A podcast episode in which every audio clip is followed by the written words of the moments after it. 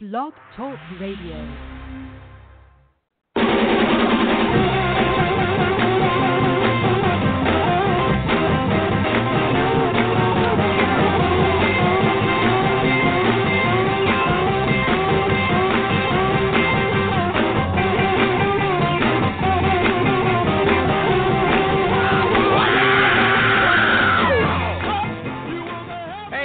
Recruiting Animal here. I don't know about you, but that music picks me up every week. I felt very sluggish this morning, and pow! When I hear that, it makes me feel good. Anyway, look, I got a bit of a long intro. I'll say it as fast as I can. And I won't shout because Jerry told me it causes static, okay? Anyway, I posted a picture on my Facebook group yesterday. It showed T-shirts in a shop window, and they all had sayings on them cursing Trump in very strong terms. And I'll tell you what those terms were. Fuck Trump, and if you like Trump, fuck you too. What would you like me to say in that place? Yeah. Is this live? Okay, that's what it, this is live. This is what it said on those T-shirts. Just let me finish. Okay. And anyway, I posted that picture, and I asked people what they would do if they had a candidate, and they saw this in her social media feed, okay? I got three kinds of comments. Some people said that everyone has a right to their own political opinions, and that's true, but that's not the issue here. It's the vulgarity. You saw what it did to Jerry a second ago, okay? God. Other people, okay, and there's other people, the second group, I would call them idiots.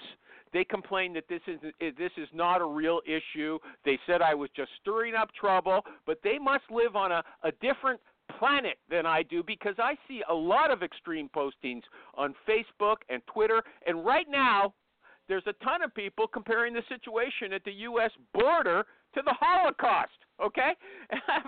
It's how crazy it can get. And finally, there were the people who said that they would never look at a candidate's social media accounts because they are irrelevant. So this was a non-issue. I don't know where these guys are coming from either, because I see lots of articles saying that most recruiters and employers do look at social media. Workopolis is a big Canadian job board. They posted an article that said 93% of employers say that they will search your social media profiles during the interview process, according to a 2018 CareerBuilder. Wake up, Mike. Okay, CareerBuilder survey, and 70% of employers. Try it again. 70% of employers use social media to screen candidates during the hiring process. 70%, and listen to this. 43% of them use social media to check on their current employees. Okay, final statistic. I know you're falling asleep. CNBC posted an article, said that 57% of employers, that's like half, said they've seen content that caused them to eliminate a person as a job contender. Again, that came from CareerBuilder, but CNBC posted it, right? So we see that most recruiters and employers check social media. Common sense says that if they see something really offensive, they're going to decide that there is a cultural mismatch here, right? It doesn't take a genius to figure that out, and I suspect that even someone who doesn't like President Trump might not like that T-shirt posting either. That's my point, okay? But let's see what the real people think on Jerry. Jerry! Show is this! This is the Recruiting Animal Show!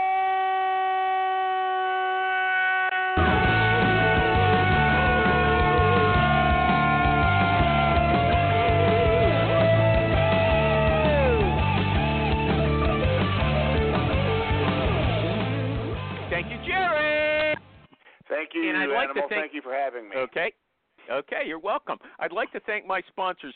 Everybody loves Jerry, okay? I do too. Mm-hmm. Everybody, I am not a sponsor.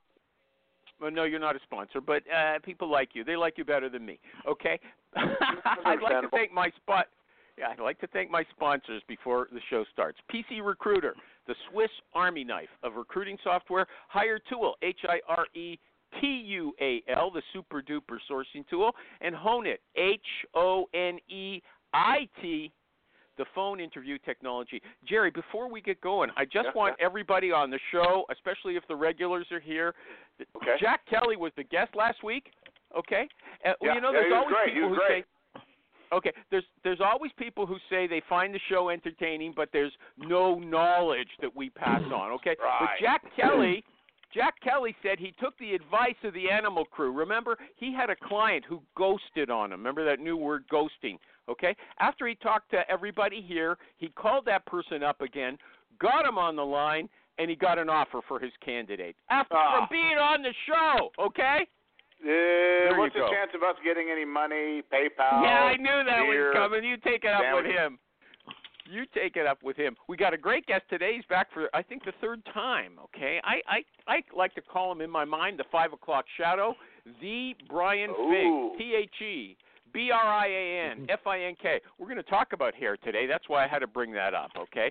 Brian Fink, welcome back. Brian Fink, welcome back. Thanks for having me, guys. Hi, Brian. Thanks for having me. What's going on? What do you do? What do you do? What do I do? I'm a senior technical recruiter that focuses on finding Clojure, Elixir, and React talent across the United States for this wild and crazy company called RentPath. Okay, and what is the Clojure and blah, blah, blah, blah, blah, blah, React talent? What are they, software developers or what? What does it do? Yeah, so software development, actually you're talking about CNBC. CNBC had an article this week about how React is the most in-demand language right now in the country, so I am looking for software developers that have a good handle on the language that Facebook created to kind of track our likes and our pictures and our tagging and really what makes that a functional website. Okay. While we're at it, is there anything you want to plug? Do you have some appearances at conferences or new websites or anything like that? I'd love to plug the upcoming HRTX event that's going to take place on August 1st in San Francisco, and then on August 1st in San Francisco. I'd love to plug that as well as anything that's going on with the recruiting events that HRTX is putting together with Shally Stackrell across North America. We're building. What's HRTX? Quick! What's HRTX? HRTX is a learning symposium. It's a training symposium, 7 speakers, 1 day, and it's all about hands-on training. It's limited to about 125 individuals. But what does it mean? HR is human resources. What's TX? Technical? What does TX stand for? Texas? Technology. Stands for technology. Okay. Enough of that. Okay. So you're going to be appearing there on August 1st. Yep. Okay. Success tips. Yep. When did you go to bed? What time? 10:30. What time did you get up? 7:30. 7:30? That's a loser's time for getting up. All successful people are supposed to get up at 6 o'clock or earlier. Okay? Do you agree with that? Mm-hmm. Or lay there for 2 hours realizing that they are a loser. Uh-huh. Yeah, I'm going to go with the latter. Actually, here's the thing: is that I've got a I'm working on West Coast and East Coast hours, so I'm probably on the phone until about 9 p.m. each night. I really take that time to read and to meditate and to get some shut eye. So I usually sleep until about 7:30. What did you have for breakfast? Anything? No, cup of coffee. Okay, but you know, it's now apparently breakfast is not so important as they used to say it was. Meditate. Do you actually meditate, like, you know, follow your breathing kind of meditate? Apparently all successful people do that now. Do you do that? 20 minutes at 9 o'clock every night. Oh, really? Okay. Just following your breath? Yeah, anything special?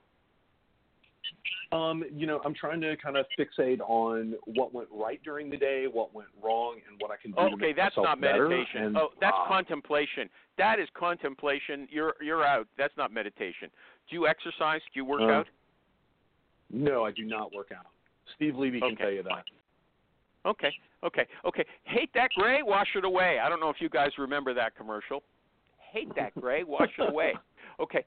We had a big discussion. Maureen posted twice about hair on my Facebook page. If I would have posted those, people would have been calling me sexist, all kinds of bad names. Not a comment when she did it. Talk about sexism.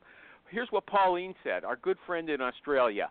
If you are career-focused, gray hair is not an advantage. That's a fact of life. Sadly, women with gray hair look older, and I don't know any professions where looking like an older female is an advantage. What do you say about that? Is gray hair a problem, and should people dye their hair? So gray hair I don't think is a problem. I think that you've got plenty of people now who are doing unicorn hair and blue hair and pink hair, and that's accepted in the workplace. Why isn't gray hair accepted in the workplace? Because gray hair is old and pink hair is young. That's why. I disagree with that. That's not an interesting thing for you. Anybody else want to comment on gray hair before I move on? Is that totally uninteresting? Uh huh. Michael, it's Kendra. What? It's Kendra.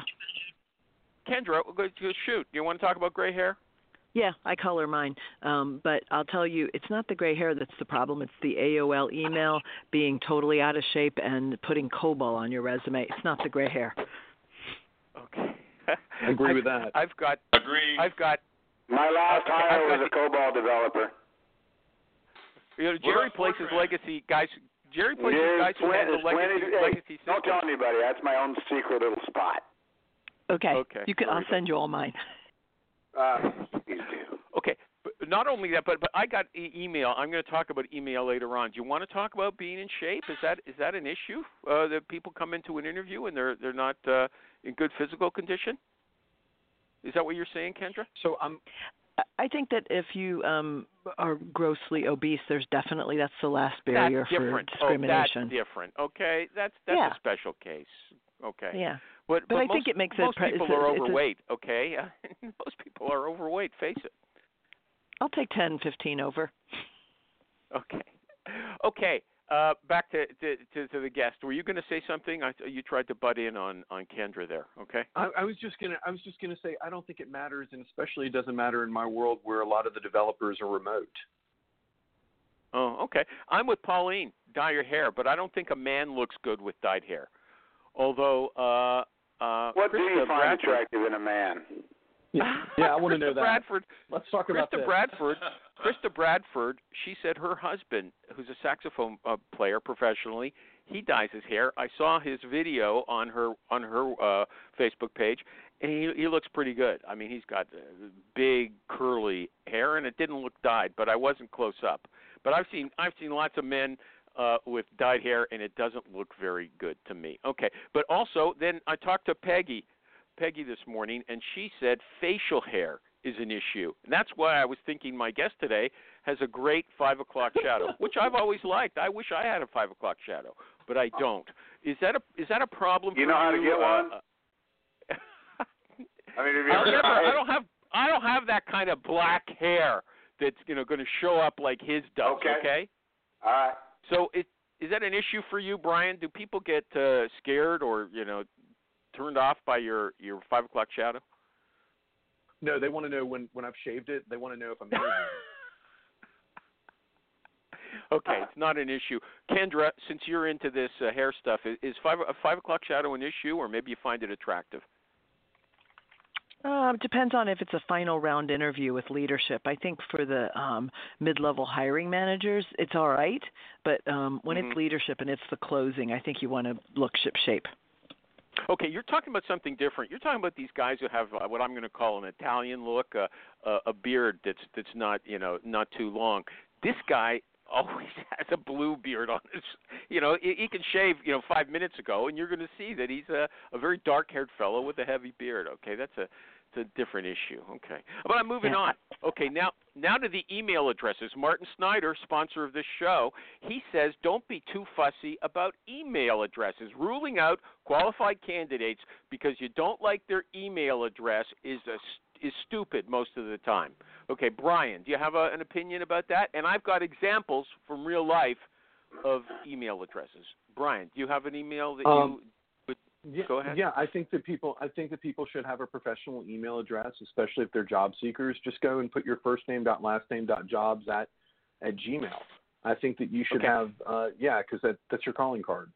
How biased are you though against someone who doesn't? I'm not that biased, but it's just it's an opinion that's loosely held. Okay, Anybody else want to come? Anyone else? I know Kendra's got an opinion. She doesn't like AOL. Anybody else? Anybody? I got a small one. I'm still rocking an AOL address, but I have a Gmail, and my kids call it iamold.com. Okay. Yeah, those if kids you ever just see, go ahead, Alan. If you're ever recruiting in Southern California for tech, and you happen to see one, a Mindspring.com, it will mean they're older, but it will mean they rock. So just a heads up for anybody that hunts. Why does it mean they rock? There's two people who use the word rock in a second. Why do they rock with Mindspring? It was one of the first ISPs that Earthlink had a company that Earthlink had bought, and they were all geeks that had Mindspring addresses. And when Earthlink said, "Now you don't have Mindspring anymore. Now you're Earthlink.com," there was such a backlash that Earthlink had to do a workaround and keep the Mindspring. And so anytime you see a Mindspring, usually, and they're technical with experience, I would just shut up and call them. Okay, good tip. It's like old Coke. Hey, do you feel the same way about at me.com email addresses? Alan, he's talking to you. Yeah, I know. I just at least have to look at the profile or a little bit of. But I don't know too much. What do you think? I don't know. Well, I think that at Me's were, the early adopters of Apple Mail and what have you. And so I'm just wondering, I'm following the same thought process and that you've got with Mindspring, that those were the original geeks on the web. Yeah, no, but if that same system, same thing. Now, if there is an email, I did hear about 10 years ago at an HR conference, the guy said, as soon as I got the resume and I read it, I loved it, but I knew I was going to have some a witness into the interview because the email address was beerbabe69@... Okay, which brings me to the examples. One recruiter, I'm not going to mention any names because I might get attacked. She said she ruled out a candidate who had "I'm banging your wife" as his email address. IMBANGINUR wife, okay? So she ruled him out, and she said she's proud of having done that, okay? Another said she doesn't have a blanket rule on this, but she said she ruled out someone who the email was Boner Garage at AOL, okay? Hey, come on! Sorry. That's what she wrote. She said, if it's rescue dogs are my jam at Gmail, she said that she's fine with that. Another these are real recruiters. Another one ruled out somebody. She said, I passed on hookers and beer. That's sort of like Allen's, okay? So people do lose out on some of these stupid email addresses. Okay, from last week's guest, Alan, I don't know if you were here, that he made money after the conversation. He called back that client and made a placement. The client that he talked to you guys about. Okay. But anyway, last week's guest, Jack Kelly, says that he's noticed a big trend in the United States of relocating jobs to lower-cost states in other countries. And I read an article about the real estate costs in all the big cities in the United States. They're outrageous. Brian, do you do much relo? Is that important in your recruiting? I do a lot of remote.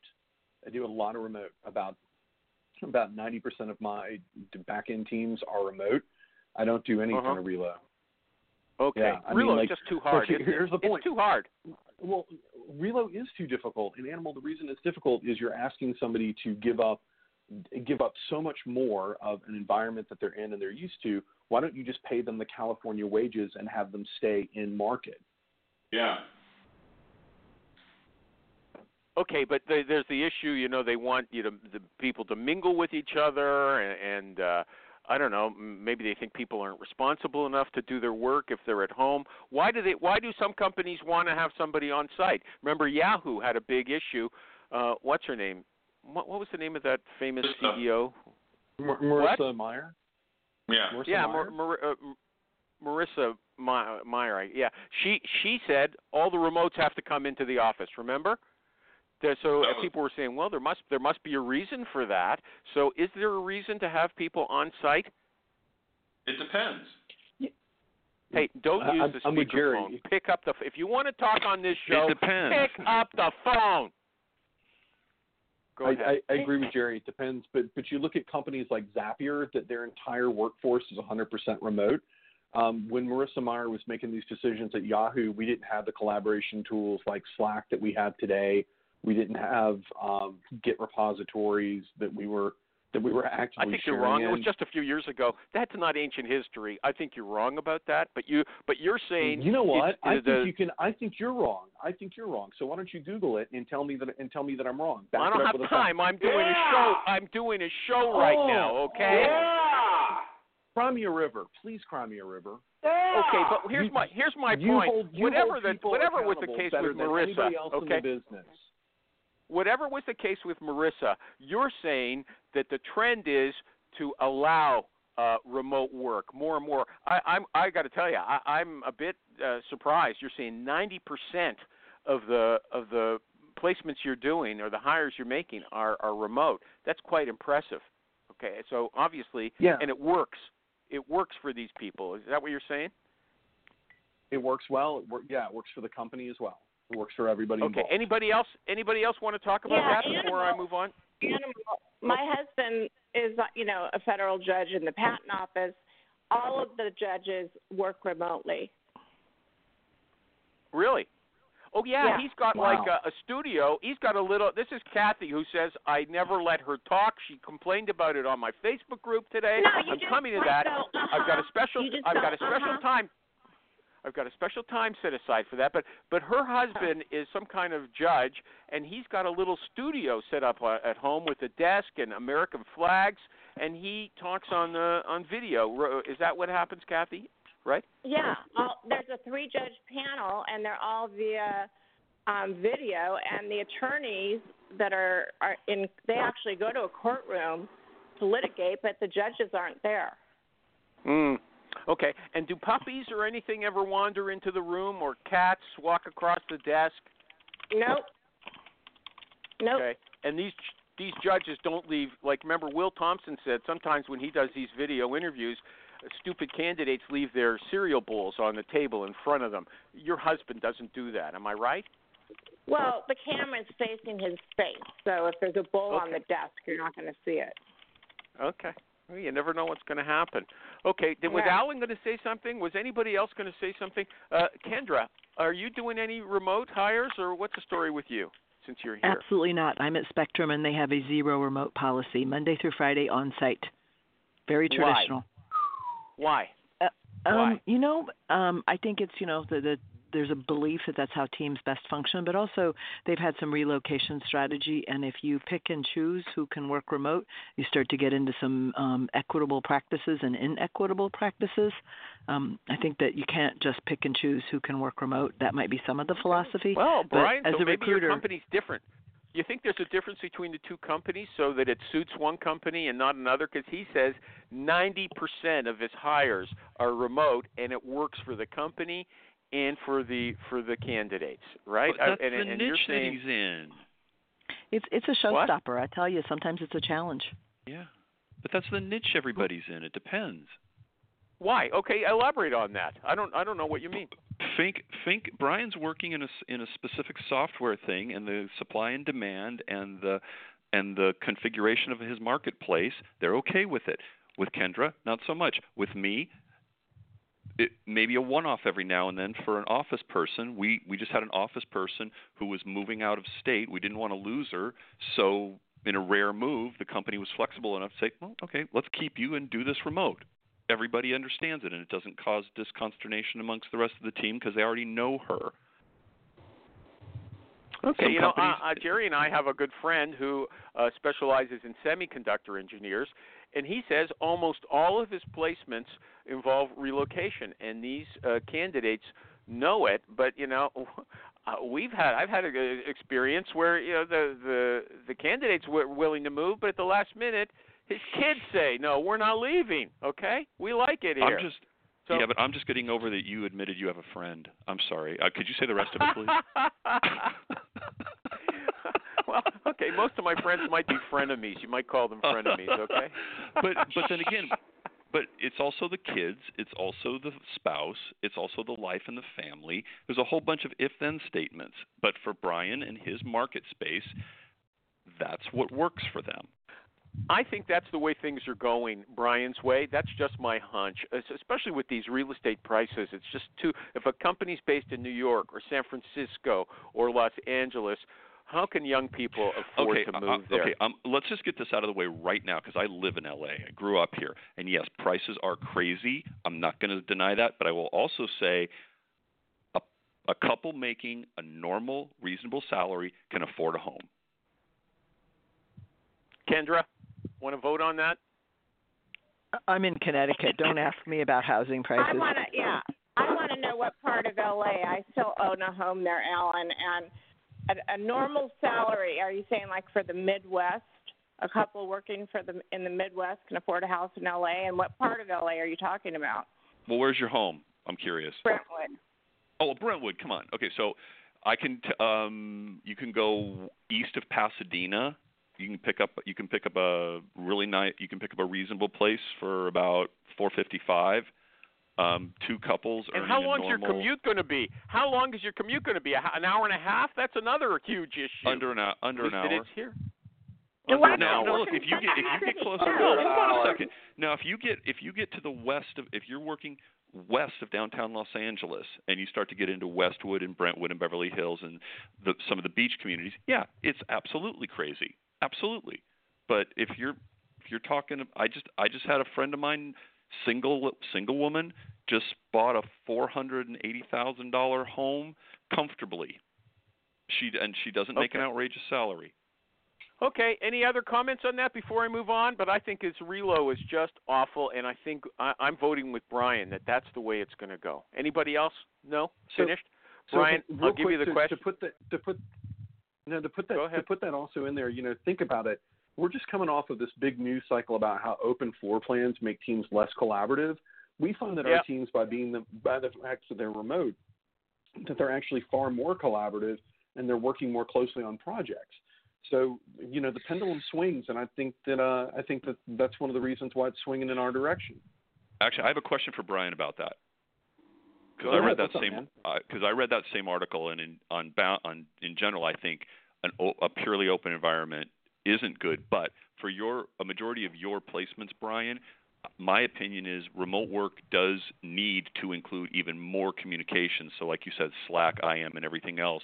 Do you notice that a lot of your candidates and hiring managers are, say, above average in communication ability? Because I think that's a critical piece.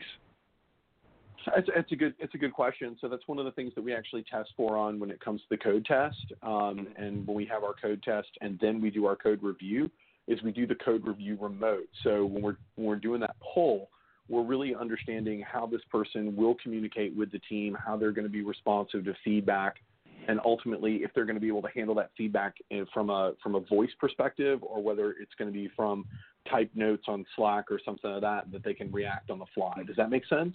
No, it does, and I agree, because, you know, like with my case and, say, Kendra's case, I think there's a given where if you're in the office, you're seeing everybody, communication is kind of a lot more fluid, because if I need something, I just walk over to Kendra, she walks over to me, you walk over to somebody else, you get something solved. Yeah, but isn't that what people in these open office environments say they hate? There's people bugging them all the time. They can't focus. They can't get any concentration. Well, it's true, and it depends, because what really drove this was two things: the architecture firms needing a new trend, and also it saves on rental square footage. And I've seen the open environments in the architecture world, and it absolutely has not been a good thing. I used to have a bunch of architects coming up to my floor and saying, "Can I borrow your conference room? We want to get some work done." Yeah. Okay. Before I move on, Michael G. Cox, are you here? You're a big shot now. You got a promotion. We introduced it at the end of the last show. I don't know exactly how big a shot you are, but relocation, if you're here, this is your chance. Do you have anything to contribute? This is our big discussion about it. We've never gone on this long. No? Okay. He's busy. Now that he's a promo, he's too busy to come on the show. This is Brian. This is the next question I'm going to ask you, then I'm going to do some ads, okay? Should a recruiter be judged by new hire retention, okay? And also, should a recruiter, the follow-up question to that is, should a recruiter be judged by the new hire's performance? There's wildly different opinions about that. We'll come back to it in a minute. But right now, It's the recruiting animal here for PC Recruiter. Okay, you know what? I got to change the ad, but I like this one. It's Jeremy Sizemore is famous. Okay, he's the SAP specialist recruiter, and he is a top recruiter. He says, I've been on PC Recruiter for over 15 years, 1-5. And why is that? There's no reason to change. They're constantly improving the product. They have great customer service. It's well-priced and has all the functionality I want. I love the mobile app. Use it all the time. I like the ease with which I can import a LinkedIn profile or ZoomInfo profile just by clicking the import button. In PC Recruiter, you can customize reports however you like for team meetings, and PC Recruiter is a staple of the Pinnacle Society. Those are the top recruiters. Half of them use PC Recruiter, and that's about it. He loves it. He's successful. If you want to be successful, maybe it's for you. Check him out at PCRecruiter.net.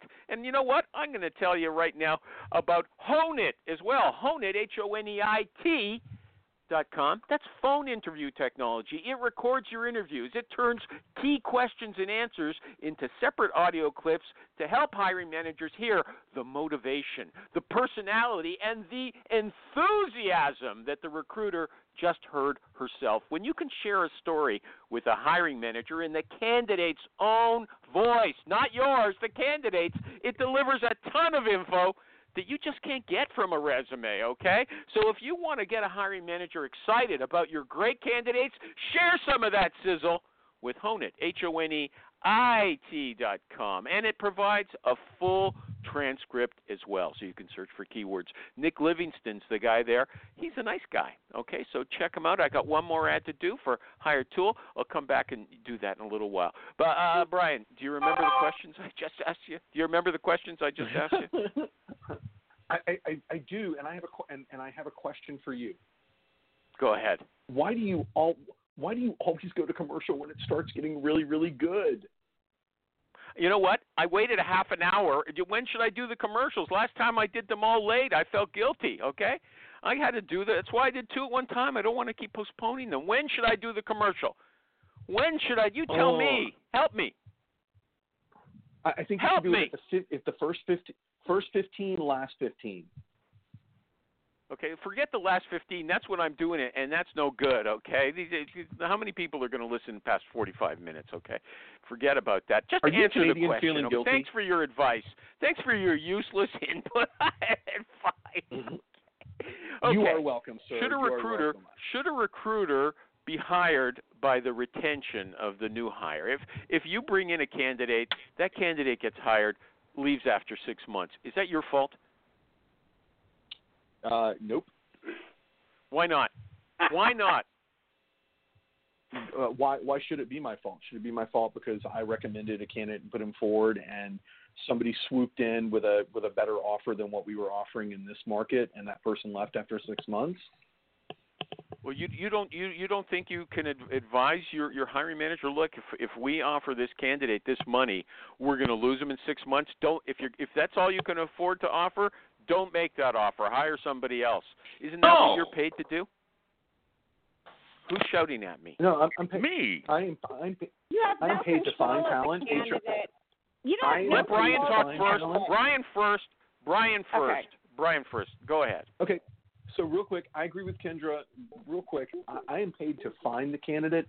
HR and the managers, they're paid to challenge and retain that individual. That's not my MO. My MO is to find. I'm a hunter. I can't help it. That's your whole okay. And so you're not to assess if it's a good fit. Is that what you're saying? No. Up front. If I don't think this person's a good fit, I'm not going to put them into production. I'm not going to put them into the long term. A good fit long term. Oh please. You think? Okay, this is Alan's bursting. Go ahead. No, Kathy, go. Oh, Kathy. Oh, sorry. I can barely hear you. Go ahead. Shoot, Kathy. That's hello? Incumbent upon. Yeah, I'm here. Go ahead. That's incumbent upon the company to retain the candidate.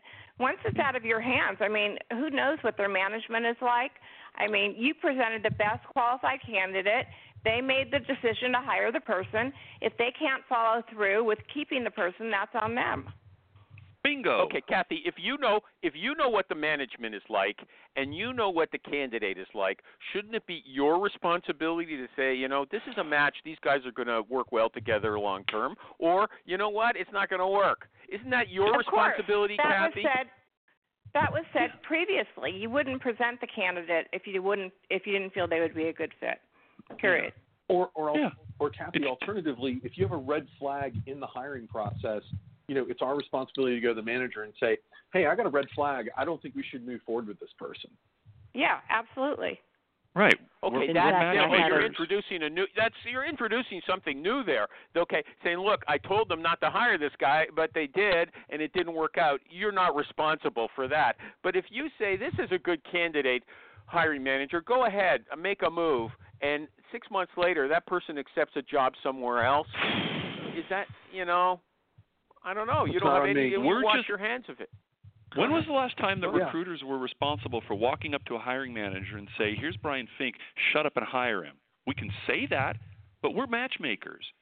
Okay, Alan, why do third party agencies have guarantees that last a year if the recruiter's not responsible for if they have 12-month guarantees, it's for one of two reasons. Number one, they're retained, or number two, they're stupid.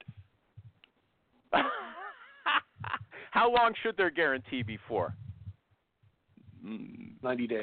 I've seen, you know, 60, 90, 120, whatever. I mean, whatever's normal. This is Jerry's specialty. Is he still here or awake? I'd love to hear Jerry on this. Out of the fridge? Jerry's a guarantee guy. Jerry, he's gone. Brian, you couldn't hold Jerry, okay? Sorry.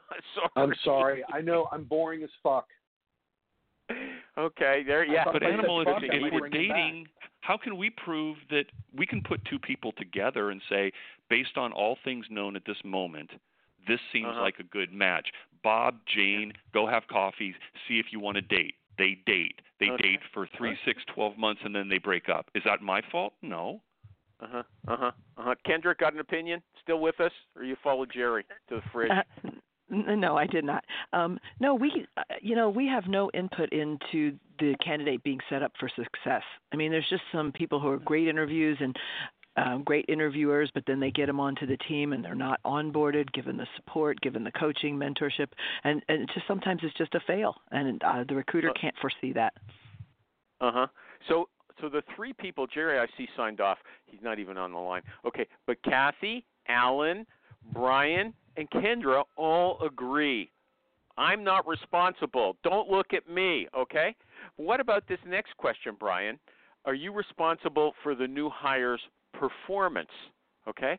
Let's say the person, it's not that they leave, but they're not up to par. They're not what was expected. The hiring manager's not happy with the way things are going 3 or 6 months down the road. Do you consider yourself at all responsible for that? Doesn't sound like it.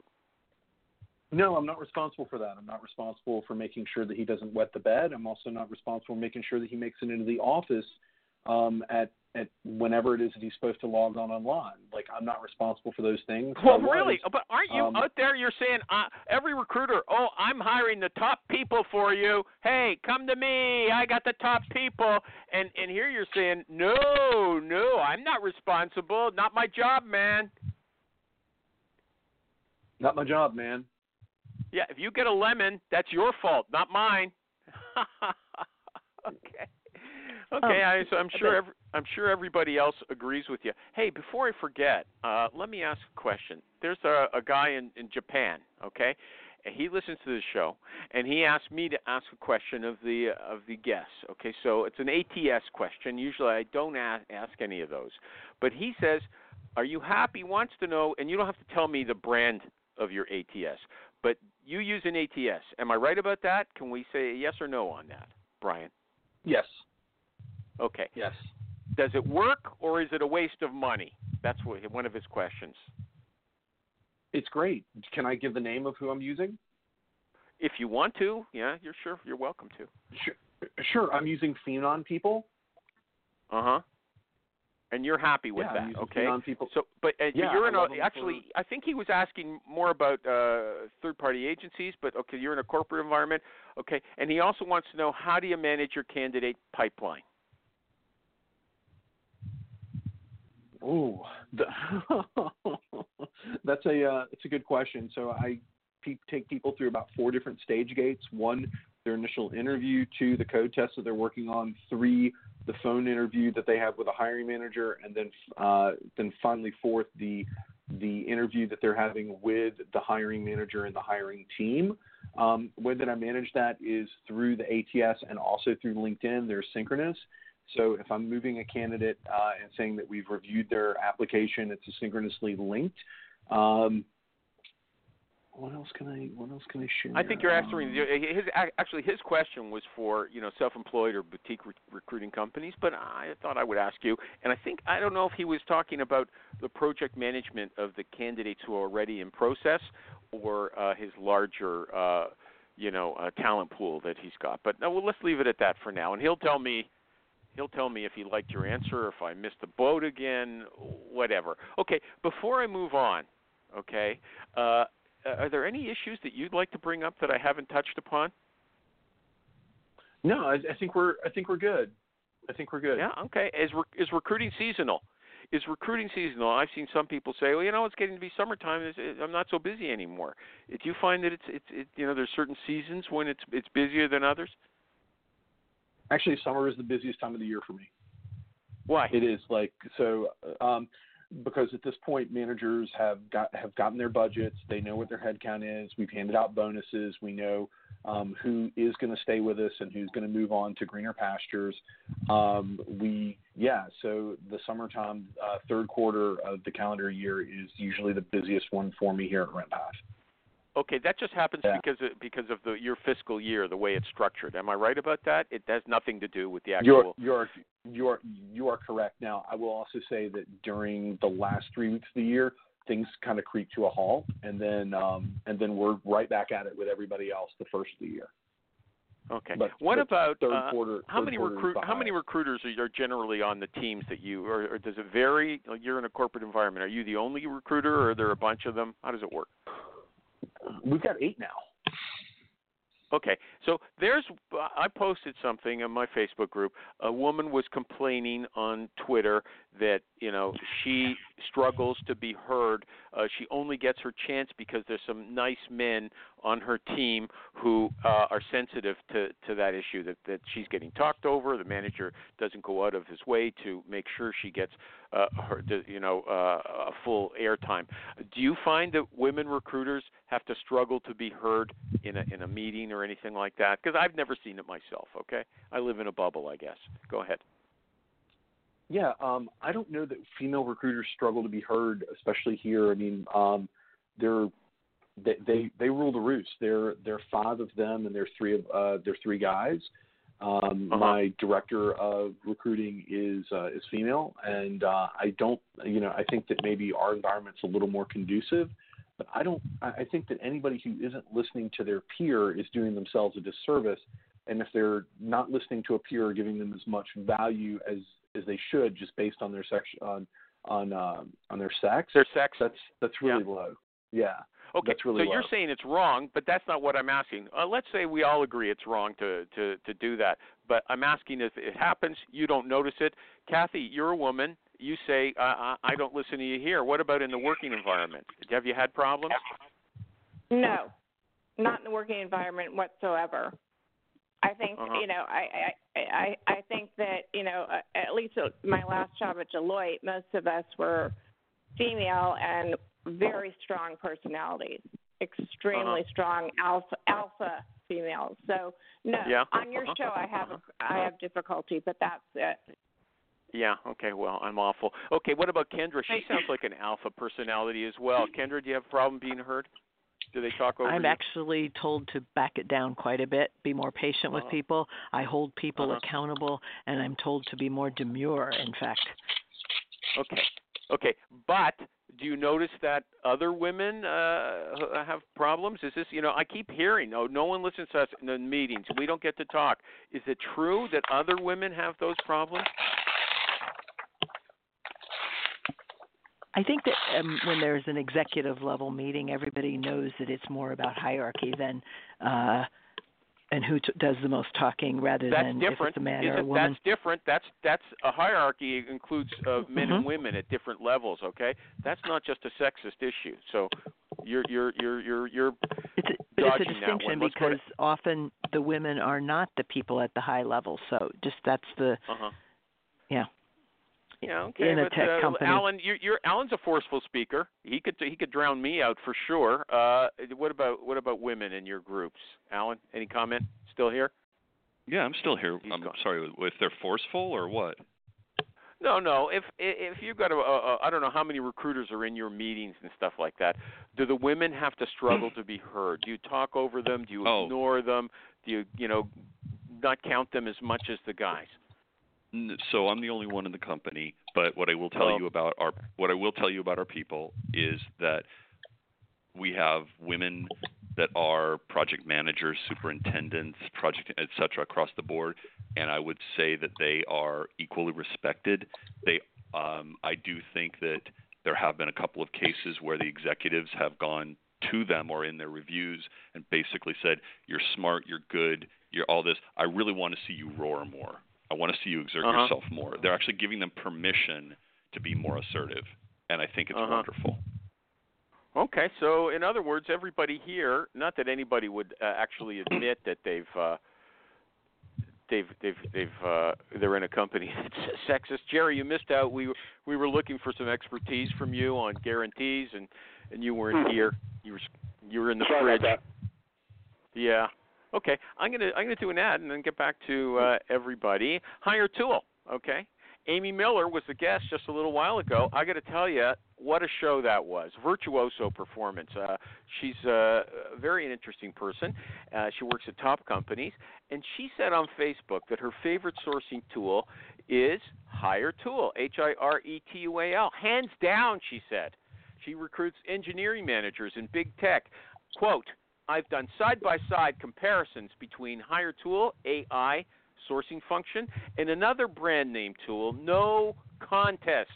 Hiretual provided relevant results with full contact info." Okay? The other tool missed the mark. I'm happy to discuss it further with anybody, but for me, it's not even a question. Hiretual, Hiretual. .com. Amy Miller. Check her out if you've never heard of her. Listen to the show. I trust her. Okay. Back to, that reminds me of something that I wanted to ask you. Or let me see. What did Amy just say? I can't even remember. Okay. Sourcing tools. Where you go? You wanted to talk about AI. Okay. Brian, artificial intelligence. Okay. This has to be concrete or we don't want to hear it. Okay. I don't want any generalizations about the future. It's going to be general. Move on. Okay. Next topic. Yeah. What do you think about personality testing? Do you ever use it? We don't use personality testing. We use cognitive one score. What's that? It's to see what somebody's cognitive ability is, to see if they're quote unquote smart. Like an IQ test? Yeah. Okay. And does anyone ever refuse to take those tests? Not yet. And they take them online? Yes, sir. Thanks. I like it when you call me sir. Yeah, really. Okay. And did you tell us the brand? Was that the brand name that you mentioned? Would like that. Yeah. Was that a brand? I didn't say I like it for real. Is that a brand name?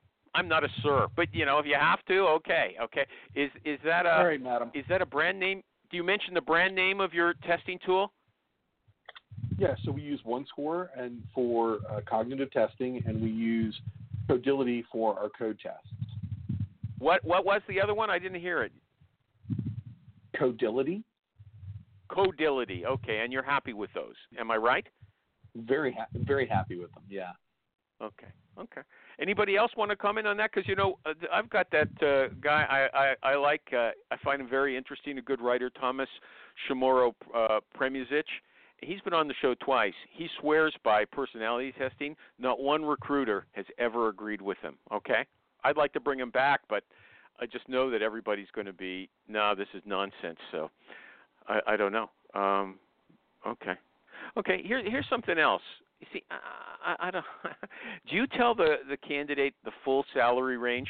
Nobody here has ever said that when they talk money, if the salary has got a range of 80 to 100, they'll never say 80 to 100. They'll say 80 to 95, because if the candidate doesn't get 100, they won't understand it and they'll get pissed off. Or if you say 95. Why do we keep saying that? I am tired of that. That's crap. Like, well, the candidate heard the range was 80 to 100, so they want to get 100. I'm tired of hearing that. Why, you don't agree? That is most certainly not true.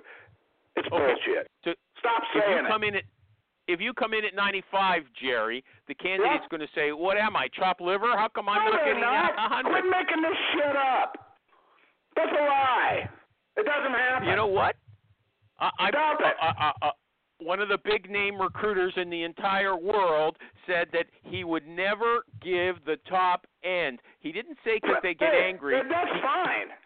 But don't say it for the don't make it seem that the reason for not getting the top end is because every single candidate, when they get an offer that's anywhere short of that top end, is going to say no. Okay, Jerry, let me ask you a follow-up here. Stop saying you listen to me. You listen to me. Never. It's crap. It's not true. Okay. Isn't it true that candidates judge how much the company loves them and values them by the level of the offer? If the offer is on the low side, they're going to say, they don't really value me. I'm not really sold on them. You don't agree with that or what? This is just all recruiter speak, so we can sit around here talking amongst ourselves. If a candidate's looking for 75,000 and they get 75,000, that's cool. Uh-huh. I mean, I don't understand this. Stop saying this, Brian, come on, get in here. Yes, sir. Brian, so what's the story there? You know, I'm not going to talk about my salary strategies where a candidate can go back and access it. What I'd say is that we typically come in on the high side, the higher side than market, and I don't think that it makes a candidate feel more or less loved. You know, I ask a candidate what their expectation is, and I kind of drive the puck to where that expectation is and try to come in a few $1,000s higher than that. Uh-huh. Okay, I commend Brian for not revealing his secrets here, but candidates, I know you're not listening to this show, but if you happen to listen, don't be insulted if the company doesn't think you're worth the very top. What Brian's making sure of is that 4 months from now, you don't grab some clip of him saying, well, I always make an offer a little bit lower than I'm really prepared to give the second time. And if the candidate comes back, then we give them what they were really asking. That's what he's making sure of. He's not about him not producing anything. He knows. He knows you're animal. I don't really go back and forth with candidates too much on compensation. One of the levers that candidates have been most interested to pull with me recently have been days that they have off, vacation days, because even though we're, like I said, really remote organization, they want to know how come we don't have an unlimited PTO policy, right? And instead, I'm saying, nope, you've got 15 days of vacation your first year, right? And so the question that I have that a lot of candidates try to negotiate with me is they try to negotiate more PTO. Okay, tell people PTO. Hold on. People in other countries, for instance, they don't know what PTO is, private time off or personal time off, right? So if you've got a doctor's appointment, I don't know what PTO is in Canada either. Maybe we don't, okay, but I happen to know. But this guy, hold on, Jerry, this guy named Zuhair. Paid time off. Paid time off. Personal I guess time. I don't I mean, know. Personal time. They're, okay. Private look, time. I get this. This guy named Zuhair in Dubai. He wrote to me. He said he loves the show, listens all the time. Maybe they don't use the same jargon that you guys use. So let's spell it out, okay? Thank you for writing me, by the way, Zuhair. Anyway, so there we go. So you're saying that's a big issue. They're already getting 15 vacation days off, but they're whining that they're not allowed. They what? What do they? so they have a doctor's day appointment. They have to take a day off their vacation time in order to go there. Is that what you're saying, Brian? And they don't like that? No, we've got sick days for that you can use for that. But what they want is they want unlimited PTO, unlimited paid time off. That's a big trend here in the U.S. And when I'm competing with the talent to get talent from Facebook or from a Google, I'm having to compete with companies that offer unlimited time off versus, you know, that we've got it fixed to 15 days. Mm-hmm. And well, let me ask a follow-up. Yeah. Why would how big is your company? How many people are in it? 900 people. Okay, 900? Mm-hmm. Oh, so it's quite large, but it's still nowhere near as large as Google or Facebook. I don't want to, ask questions that might be awkward for you, so you tell me. But why would somebody? How do you compete with recruiters from Facebook and Google, where these big name companies, and you're a good sized company but smaller? How do you lure people who are getting called by them as well? We compete on compensation. We compete on the challenge that they're being presented with. I mean, we've got the opportunity really we're one of the largest React shops in the Southeast. And as you talk to like my leadership, they want us to be the number one React shop in the Southeast. As we talk about making that happen, there are different challenges and different persuasions, different code bases that they can work with that maybe they're not getting to work with at a Google or at a Facebook. Okay, so it's the challenge. That's what you're selling, right? It's a challenge. I'm selling the challenge, and I'm also selling the compensation. Oh, I see. Okay, and also the possibility for remote work. That must be it. Yeah. Okay. Anybody else? Yeah. We're almost done. Anybody got any issues they want to raise with Brian? Everybody's so quiet, unless I'm talking. They want to talk over we're just absorbing all the goodness that Brian Fink has to offer. Okay, Alan, you're in the final word. Do you think Jerry was right when he scolded me that candidates don't get insulted if you don't give them the top end of the range? You said Jerry said they do not get insulted if you don't give them the highest number? Yeah, Jerry said what I was saying was I'm tired of us recruiters all saying that if you give somebody a range, the candidate is always going to be pissed off that they didn't get the top number that you said. It's a wives' tale. I'm sick of hearing it. Yeah, I agree with Jerry. Yeah, stop saying it, Jerry, because you don't want to oppose Jerry. That's why you don't. No. Okay, fine. You want an answer? You want a better answer? I'll give you a better answer. So a good, realistic, know themselves candidate. If you're quoting 100 to 200,000 or whatever, they know your company to some degree. They understand it, and most candidates understand they are not the absolute best, and they've got room to grow. So they're also not going to price themselves out. And the other thing that a really good candidate knows, by the way, you should do some searches, is a lot of good candidates know that if they price themselves at the top, they got nowhere to go. Okay, you're giving a lot of credit, I think, to people's egos. All your candidates sound like modest, reasonable people. Okay. No. But in general, we have good teams. We have good teams. Okay, already. Let me put it this way. I can't ask Brian to comment on that. I already. But I can give you proof. I can give you proof. Our turnover is well below the average in our industry, and I know all of our people are getting hammered by recruiters and our competition, and we still have one of the lowest turnover rates around. Okay, congratulations. Okay, I want to thank Alan Floor, the great Alan Floor. Kathy Manis, I hope she got enough time to talk today. I wouldn't want to offend her, okay?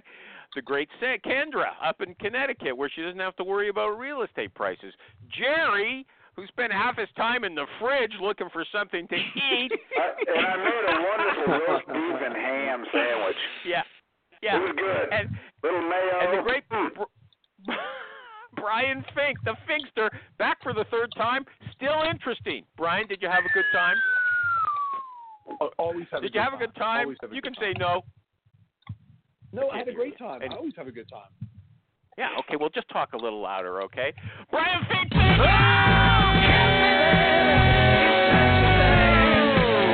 Oh!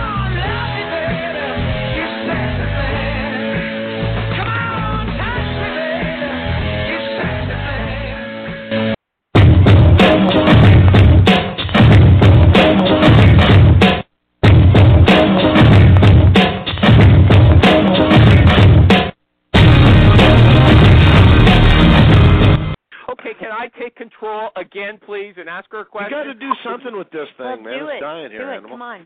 Please, please. Okay. Has everybody heard about the virtual Christmas party? January 21st. Shut if not, up! Go to jerrytherecruiter.com. I will give you a chance if you ask me. Just don't butt in. I have not been able to talk for 5 minutes. Okay? Forgive me. Yeah, you got.